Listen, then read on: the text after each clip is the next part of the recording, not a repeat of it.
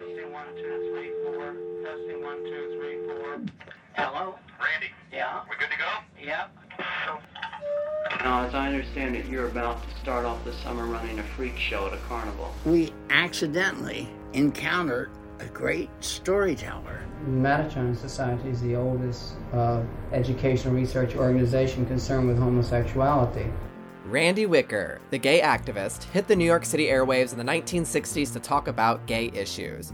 But I already told you that story on Queer Serial. Actually, let me interrupt. I was in- always more interested in story collecting. Randy's gay radio show went so well, WBAI let him talk to anyone he Are wanted. there any places you can go to get some food? You don't have to. You go in the saloons. They give you soup. You've been banned in various towns I've and had every harassed. kind of uh, every kind of harassment that you can imagine. I've always thought of myself as a as a man, actually. So he talked to everyone. What do prostitutes call themselves?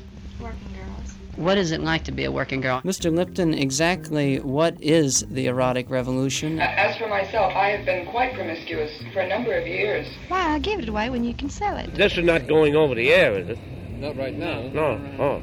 Well, when? Before we get into too much of a self incriminating discussion of promiscuity, And now I'm talking to him about talking to everyone. But you use you use the, the Right. power that you had at WBAI, your voice there, to allow other people to, s- to tell their stories and Right. I was a man with the microphone. This was open mic. Hey, listen. Don't run away. This is an opportunity for lesbians to discuss their, their view of the world. Take it away. Ever since I've, I've realized that I'm homosexual, I've beg- uh, begun to notice that my mother's very physically familiar with my girlfriend. Cybernetics is going to drive the whole world towards decentralization. There's no such thing as premarital sex because premarital sex presupposes marriage.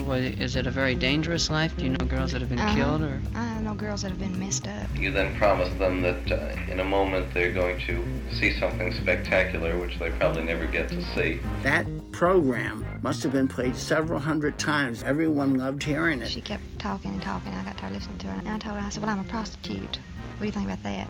Sex workers are drawn to you. I, I don't know what that is. Well, I was a, remember, remember, were a sex I- worker. I was a sex worker. How how oh, wait did- a minute. Yeah. I want to tell you one thing. Mm-hmm. That's when you start discovering the power of a microphone. As you might have seen on my Instagram and Patreon, I'm helping Matashino Randy Wicker archive his massive historic collection, which is much more than just Matashine, including digging up, digitizing, and releasing all of his fabulous radio interviews. You can listen to the show and help me preserve and share more queer history at patreon.com slash queer serial. I must have had a really uniquely free relationship with him. He put on the dust cover a photo my first lover uh, having oral sex with me. Well, we gotta dig that book up for your archive.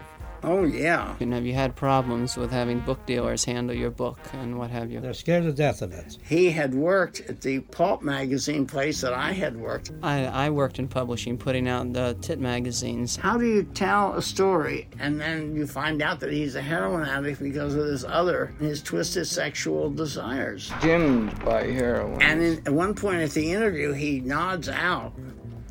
And I say, How long does this stuff take to wear off? How long will it take for this stuff to, you know, clear up? Mm. How long? Wake up a little bit. The problem isn't the drugs, the problem really is the police.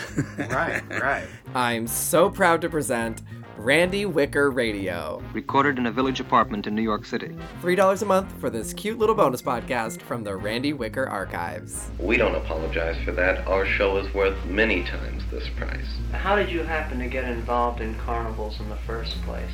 and the whole thing is because I had a curiosity that was very Mind wide ranging. telling how long you've been on the Bowery?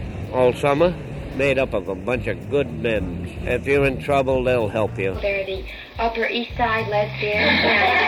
Um, Mr. Wilson, can you explain yourself? And we thought, I said, you know, this is really a charming, very interesting interview. you can't say, oh, oh, I can't say that on radio. If I'd had my choice in life, I think I could have been an incredible radio interviewer. I think you were an incredible radio interviewer. You know, the art of cruising, because I've discussed this. You pass somebody. You know it's definitely wrong, but once this chain of events have been put into play, You've got to go through with it. There is a ritual. How'd you find this girl? Wow, I wish I knew.